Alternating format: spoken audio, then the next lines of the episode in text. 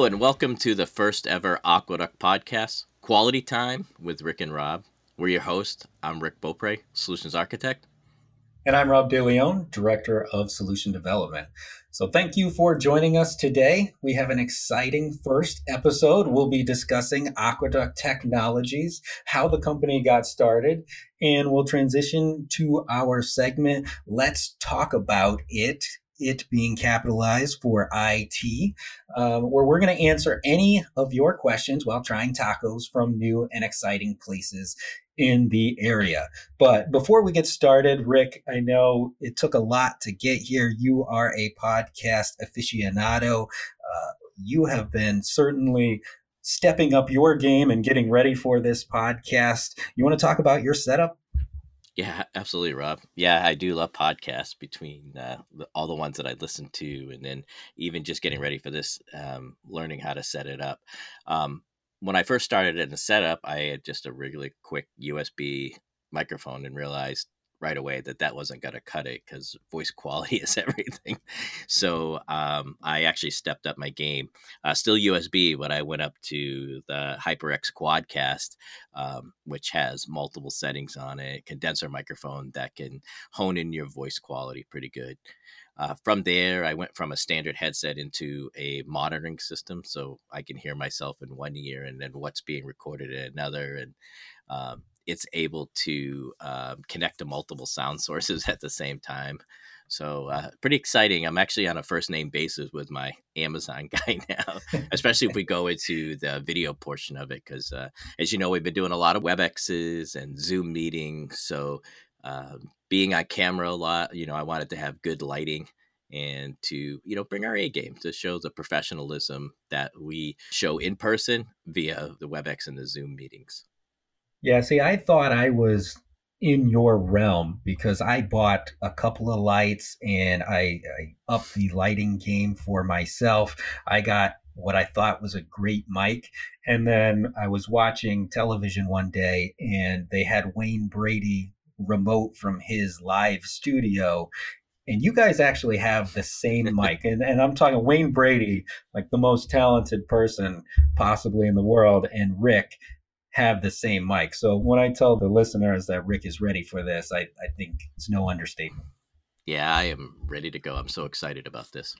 So, our first guest, the perfect guest for our first episode, is Monik Ahluwalia, our founder and CEO. So, as we go about the experience of starting this podcast, obviously, somebody that knows a little bit about starting things up uh, Monik, our, our founder, is going to go through what it was like in the early days of Aqueduct. He's got some some funny stories, uh, and I know just being here myself for the last seven years, we've certainly seen how Monik has kept the company together through some some interesting times as well as steered us towards record growth and all sorts of awards. So, uh, you know, I'm very excited to hear how he's done that and hear some of the the stories that he has to share from those early days.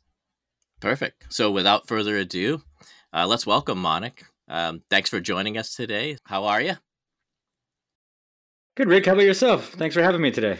So, Monik, we've got a couple of questions for you today. Uh, I think the first one is, is the obvious.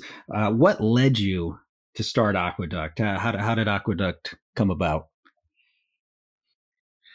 It's a good question. Um, you know, if I look at the origins of the organization, you know, we were finding that the cloud uh, in its infancy, you know, almost uh, 10 years ago now, was something that was going to be relatively revolutionary to our customers. It was going to change the mindset of how they consumed and acquired technology. And they were going to be able to buy technology to immediately serve some very specific business and technology needs.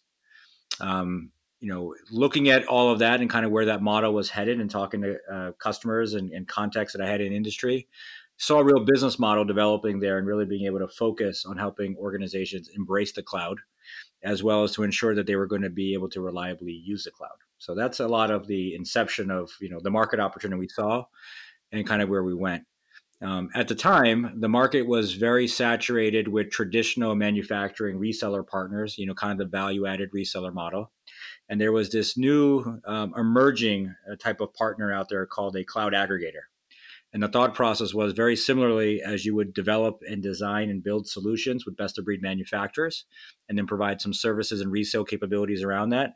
There would be a similar uh, opportunity available in the public cloud um, and it would be something that would be relatively low um, capital investments to get into and it was going to be a need that our customers would have so we already had the pedigree and the awareness of how to be a really good var uh, this this seemed to be a really nice natural extension into a high growth market um, where we would already have some level of a customer base that would want it as well as a background into how to design and deliver those type of solutions so that's that's what led um, to the business model and led to the launch of the organization I think um, outside of that, you know, I think there were some professional and personal inflection points that were taking place. You know, having a young family and, and not wanting to be on the road uh, all the time in a way.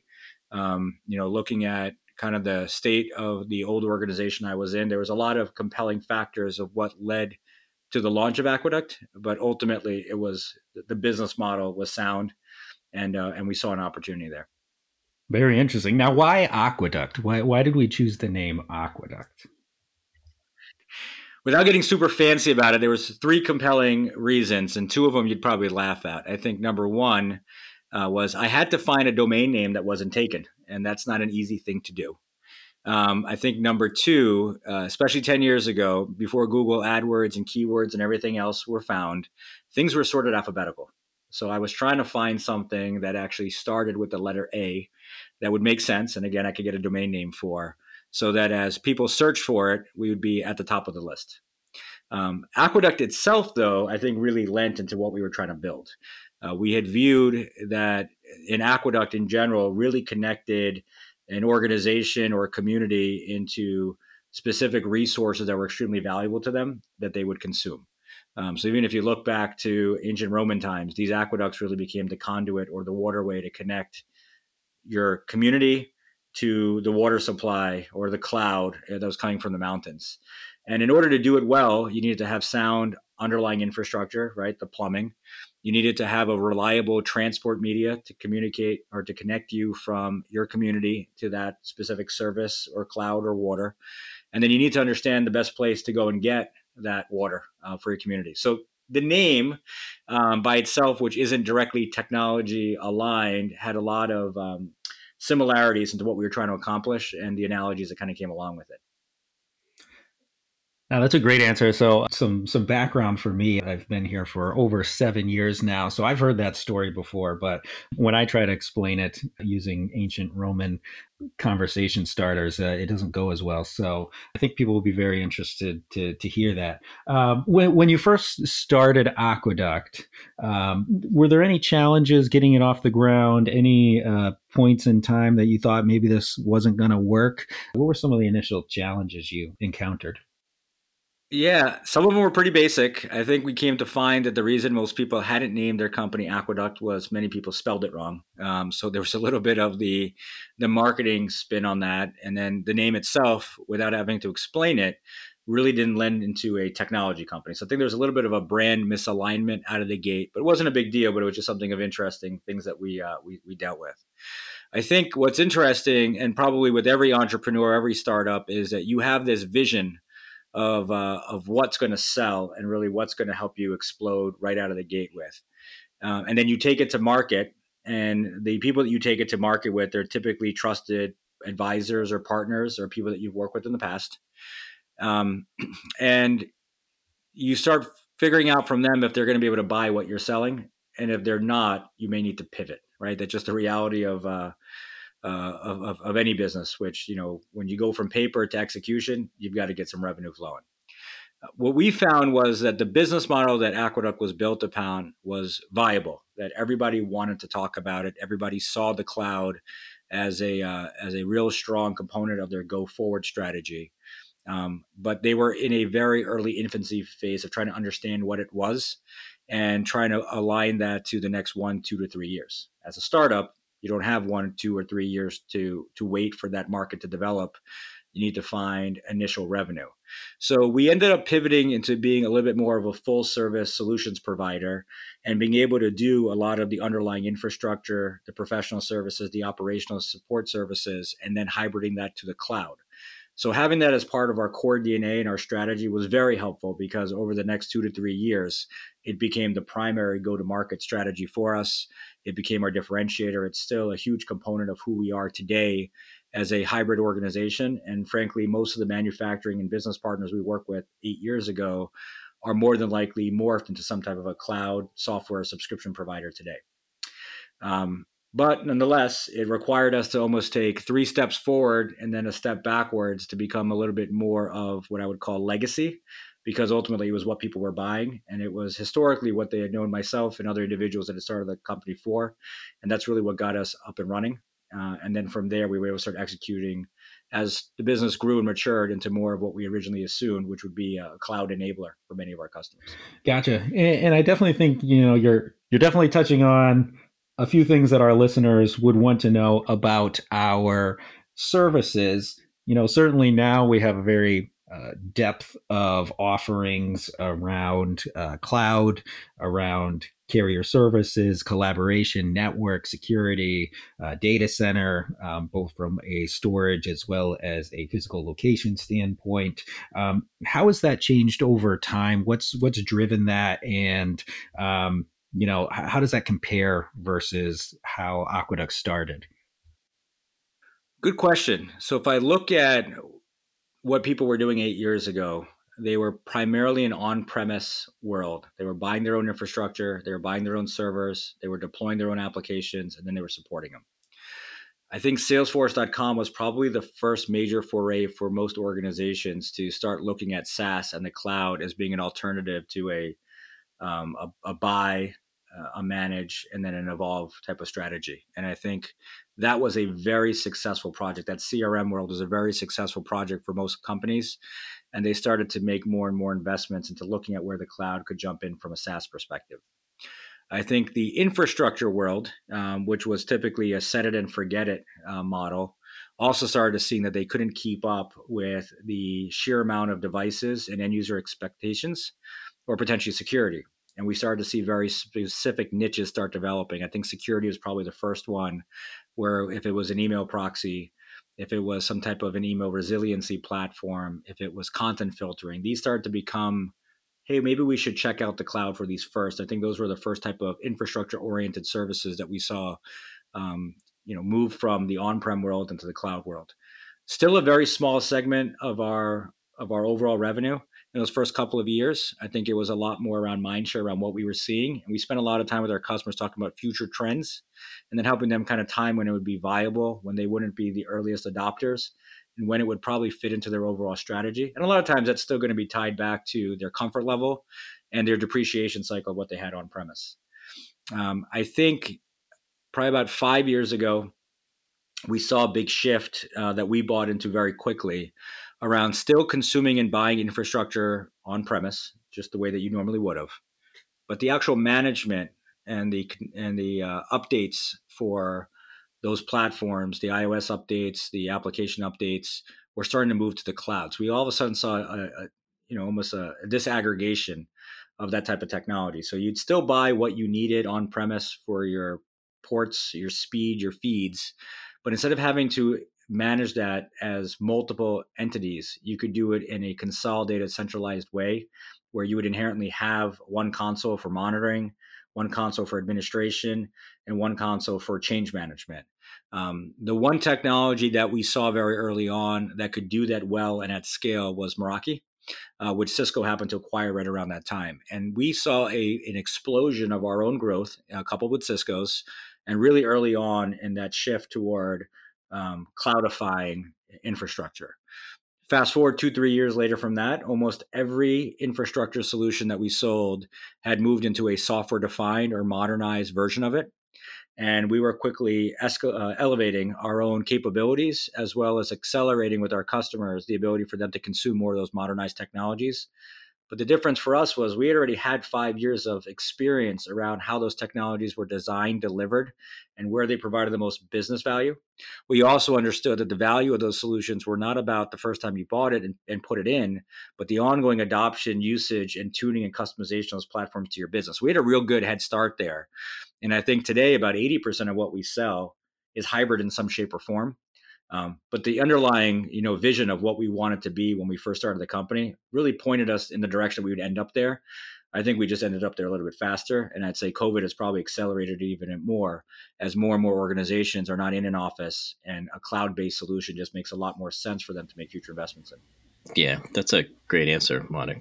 You know what I find compelling is we use most of the technology we resell at Aqueduct. Do you feel it's important for a company to do that, or for us, did it just happen by coincidence? You know, I think you know eating your own dog food is important. Um, but let me first state with you know we don't represent everybody. We're not a catalog company. We've typically gone to market, identified a specific business or technology need. We're a technology service provider, so almost every organization has a, a set of um, you know technology needs that are pretty universal and we want to make sure that we could bring the the best technologies to market to address those needs for customers. Ultimately if we're coming to that realization ourselves we're more than likely want to be a consumer of that technology as well. So i think being a consumer of it is by the nature of the fact that we really do think it brings the best solution to the market and therefore we should use it ourselves uh, as well as the fact that we're going to be recommending that to our customers.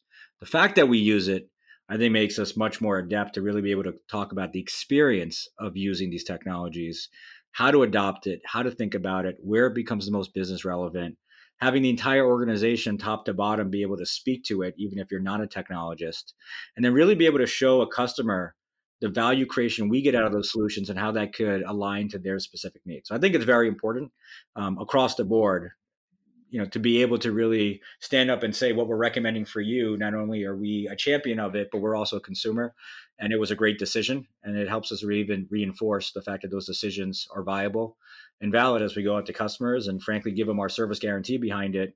We know it's going to work because it's working for us. Yeah i think the experience of helping customers through those technology challenges uh, has been great. Uh, you know, especially what we've less from lessons learned on our part and, you know, lessons learned on, on helping other customers. So I'm looking from a human perspective, uh. Now I've got some good stories of the early days of of Aqueduct, whether that be um, you unplugging a blender uh, at Uno's during March Madness to charge your laptop. Um, but uh, do you have any funny, interesting stories from the early days of Aqueduct that uh, gives gives an identity to to the listeners? Yeah, you know, it's funny. I, I, do remember that day at March Madness, and I do want to say in my defense, they had 12 blenders plugged in, and we were the only people at that section of the bar because it was noon, and we went there to finish a presentation and watch March Madness. So it wasn't that we shut the restaurant down. Just just to clarify on that one. Um, you know, what's funny is the company launched January 1st, 2012.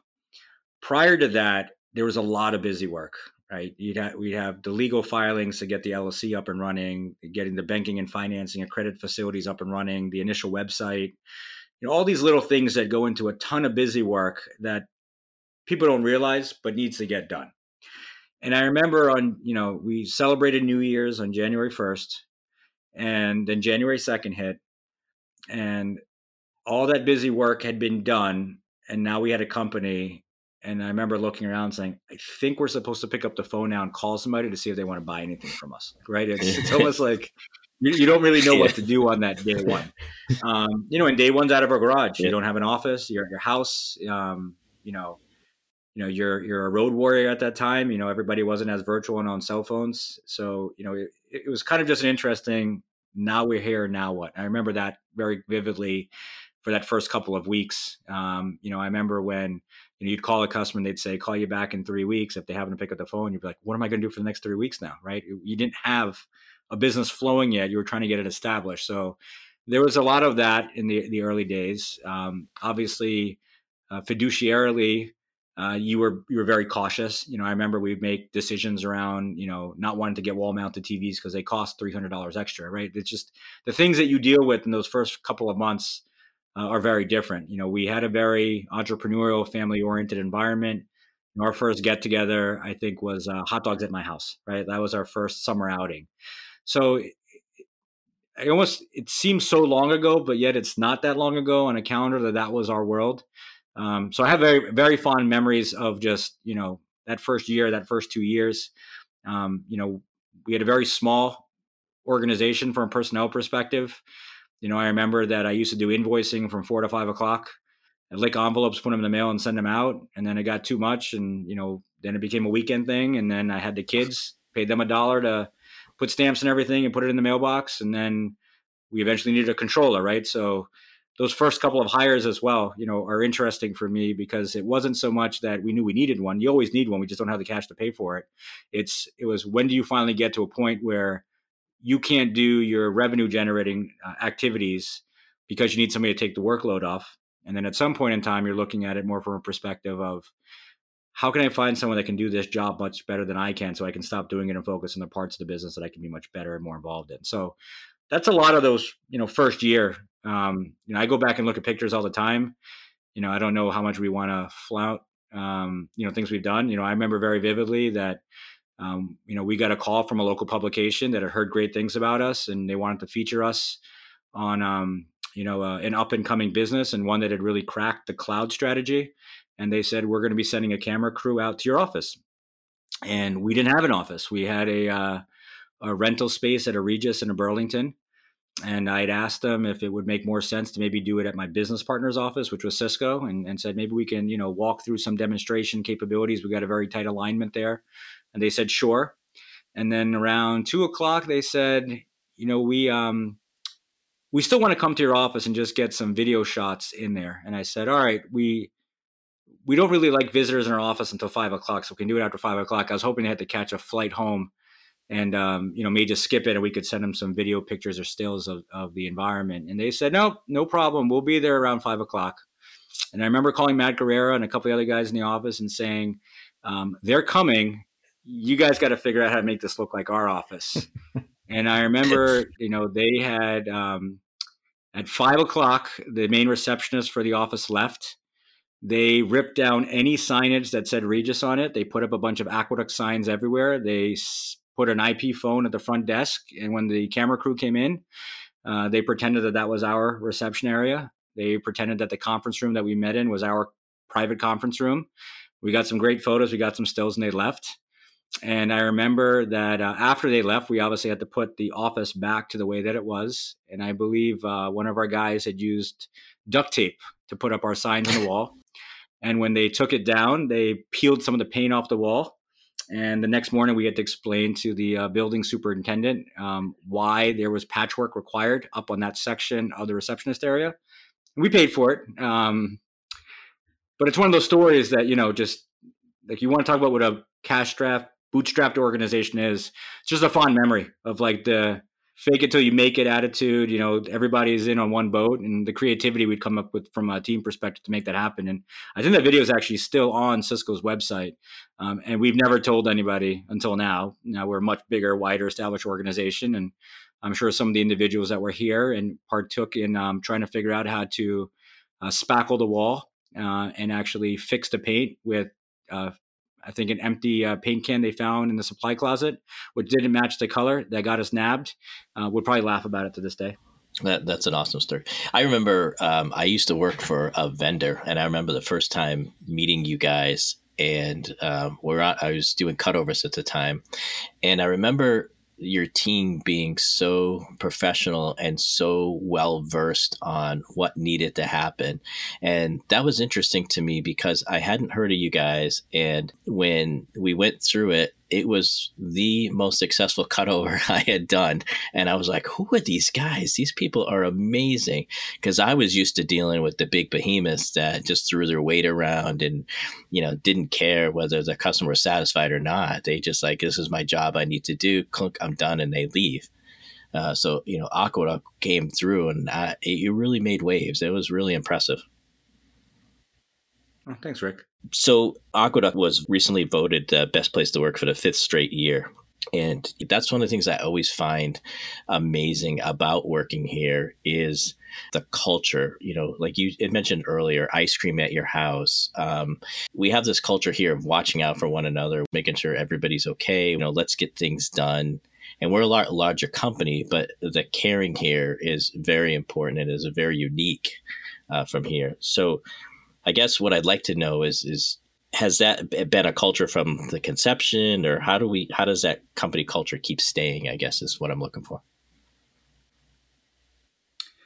Yeah it's a good question rick. I don't i don't know if there's a silver bullet for it. What i'd say is, is i don't think culture is something that you define set build and then manage in that way. Um, if i look at the organization whether it was day one or today I think there's a common view of what we want to accomplish, right? We have a very specific commitment that we want to make to our customers. We have a very strong commitment we want to make to each other, and we have a very strong commitment to our community. So I think anyone that comes to work here, they're very well aligned to understanding what we're trying to accomplish, and that we, and then they want to be a part of that. So I think right out of the gate, we've got aligned goals for people that come to work here. Um, I think we do a lot to ensure that we bring the right energy and the right type of person into the organization as well.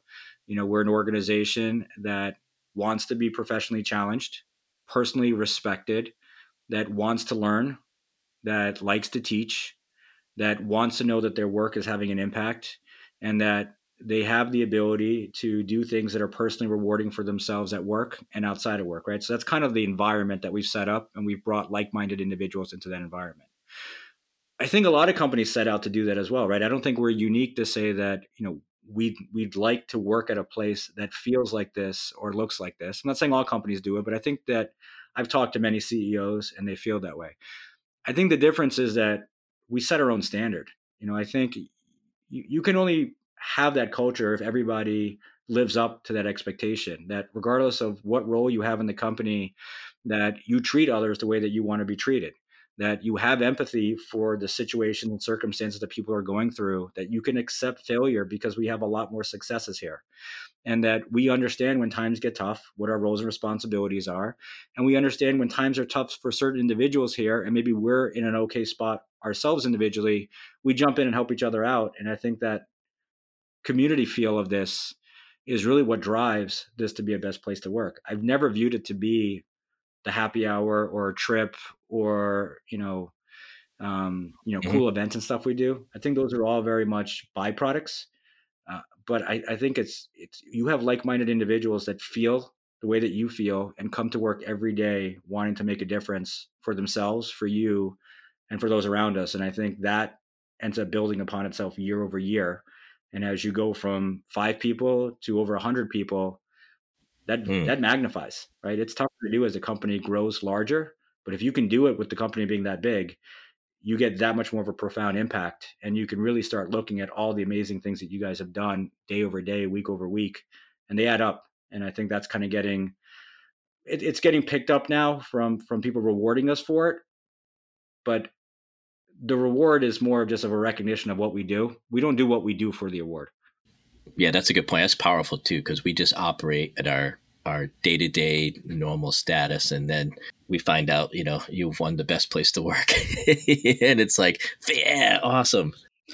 Yeah, and I and I can say, you know, from my perspective, being here for a long time, I bought my first house while working at Aqueduct, had my first kid, my second kid, my third kid, and I know the people that, uh, you know, Beth Duke, who is our director of uh, project management here, was one of the people that was invited to my wedding. So I think, you know, when you look at it over a long term perspective and just kind of the culture that has been built here is really more a personal relationship that you get to know your coworkers and it's not just punch in punch out every day. Uh, and i've really enjoyed that from my time here.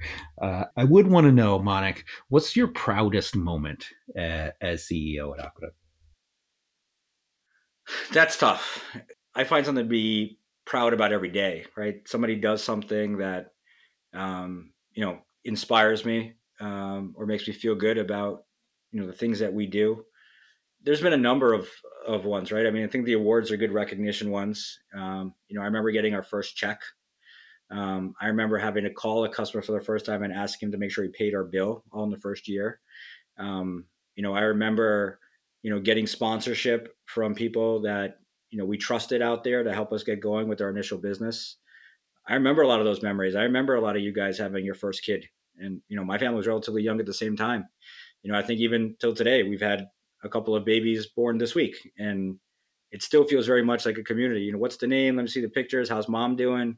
You know, I, I think those are all things that make me pretty proud, right? This company still feels a lot of the way that it did when we were in our first year, but without a lot of the concerns and the risks that we would have had back then. So we've really been able to take all of that great energy, all that great effort, all that great feeling, and grow that with the organization.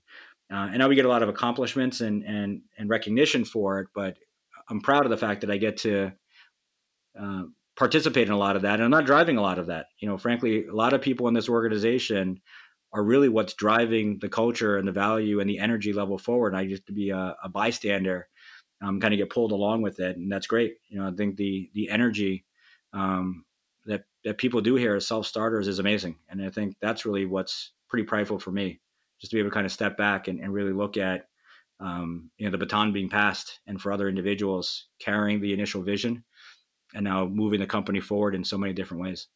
Yeah that's that is amazing. Thanks for sharing that with us monik um, switching gears you had mentioned earlier about covid and the work from home has been a challenge for most businesses what have you done to maintain the energy collaboration and culture this year as everybody went remote you know, how's it affected Aqueduct? Yeah, that's a good question. I think it's affected individuals differently and probably to different levels. So I don't think that's a universal, um, you know, question.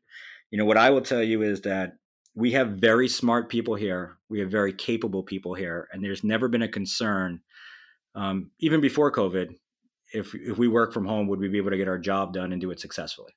And frankly, so many of our roles have already been in a hybrid uh, manner, right? There's some individuals that are out of state, primarily working from home.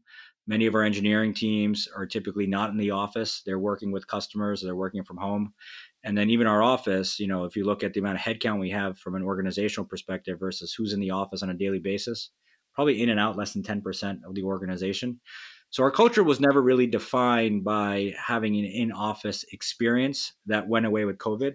However, we do a lot of learning we do a lot of teaching we do a lot of um, uh, we get a lot of positive energy from each other and it happens for being in the company of each other um, it's it we enjoy seeing each other every day i think in some days you're having a bad day at home you got into an argument with your kid your spouse you get to come to work and you get to have a good day and i think it's a pleasant environment to be in to some degree it's a separation from the home work balance and I know for many people, it's personally rewarding to get in and be with their coworkers.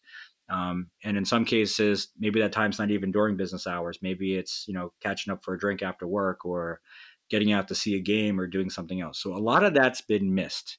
Um, and the more I talk to people here, I think people are, are, are yearning to kind of get back to being able to have that level of intimacy with each other again. Now, I think we've tried to preserve it. I think there's a lot of conversations going on. I think we've, um, you know, provided a lot of happy hour type of stuff, virtual happy hours. We've tried to do some events. We've tried to get some video collaboration going on between individuals. Think the nature of our business, because it's collaborative, we do talk to each other a lot. But I don't think there's a replacement for the type of family events that we had, the level of uh, conversations, um, you know, the fun things that we do in the office. And we do some silly things in the office. You know, we we have the the Maury Povich, um, you know, who who who can guess um, the outcome. You know, during lunch, we we have our FIFA uh, tournaments. You know, we have our our football um, trophies. You know, we have all these fun things that we do in the office that are really just organically created, but have become kind of our tradition. And you know, I never know what type of a conversation I'm going to walk into, depending on the age group that's in a room. But those are all fun moments, right? And and I think those are the things that you know, I would chuckle about on my drive home from work, you know, something funny that somebody did or having to explain to one of our, I don't even think they're millennials now, it's whatever is younger than millennial, what a, a mm. photocopy machine is or that, you know, a fax may be coming and what does that mean? So, you know, those those are like the pleasant little memories that I have. Um, you know, sometimes our kids would be in the office. You know, my my son telling me that he found a candy stash in the NOC makes me laugh still to this day. So there's things like that. I don't think there's a way to replace them, and I think um, I think we're getting by. I think we've always had this team mentality and our work lends well to that matter. But um, I don't think there's a replacement for our ability to get back to pre-COVID. And I think many of us are looking forward to getting back to some element of that. I don't think we're going to go back to 100% the way it was before. I think there'll be a combination of the of the best of both worlds, the in-office experience and the work from home experience. But I think mostly the experiences we create are with each other. And when we can't be with each other, it's hard to have those experiences. And I think that's a lot of what I'm missing. And I know a lot of other people in this company are missing as well we have a lot of employees that I've never met, right? I mean, we've been hiring a ton still, right? We're still in fast growth mode. And, you know, I've met people on the phone, I've had video calls, but I haven't been able to shake some people's hands and welcome to the team and, and thank them for taking a, a shot with us and that, you know, this is going to be personally and professionally rewarding for them. So there's a lot of little things that, you know, start adding up. And, and so, our, you know, I would say it's challenging. I think we're getting by. I think we're doing a good job of it, but uh, I'd prefer we weren't in this scenario. I guess is what I'm trying to say.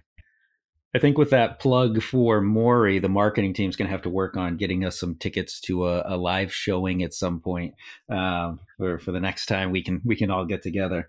Um, pivoting to our next section uh, where we talk about it, uh, we have a section of this podcast that we like to take interesting questions from our listeners, talk about the things that are uh, important to them from an IT perspective and, and answer their questions. And we do it all over tacos. So the question of the day is how do you prefer your tacos?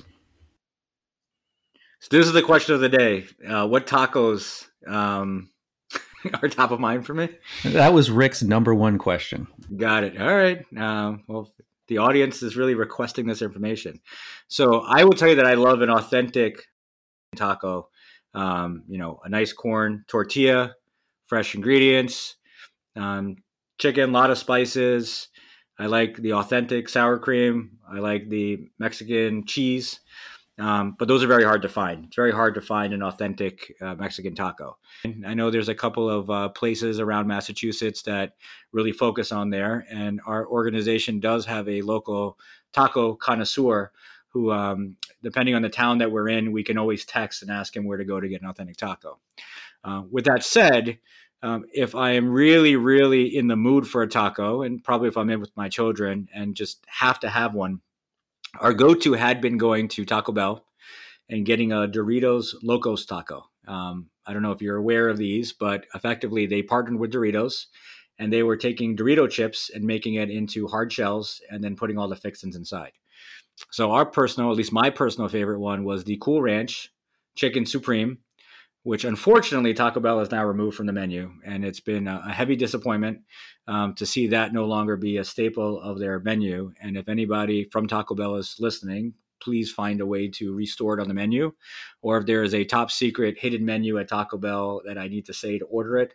Um, please let us know at Aqueduct Technologies, and I will be sure to um, become a household favorite again for my children.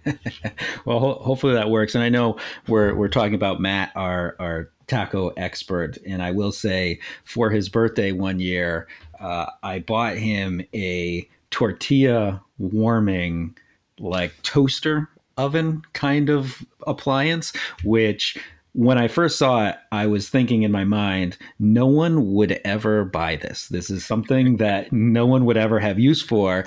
And then I was like, you know what? Matt would love this. So I ended up buying it and sending it to him. And he sends pictures of uh, this tortilla warming machine thing that he now has in his house and uses it on a on probably a weekly basis.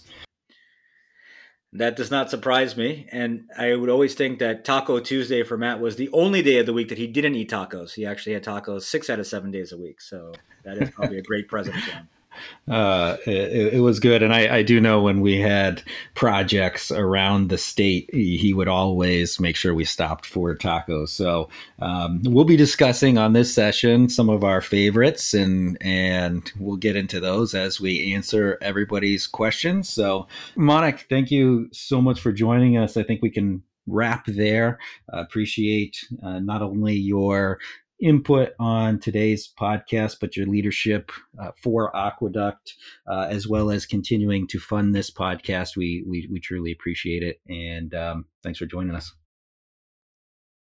Thank you, Rob. That that was awesome. Uh, man, the, I'm so glad he got into the positive energy because that's really what drives this organization. And I love being part of the uh, learning and teaching what we try to do every day with our customers um, and then with each other. It's just, I'm so excited. That was a great, great interview.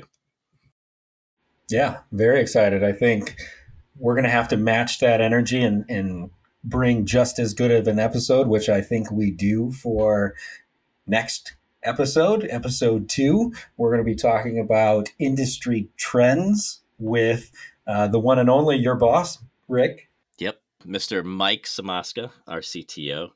Um, and don't forget to send in those questions for our taco about it because I do love tacos. Um, so send the questions to marketing at aqueducttech.com.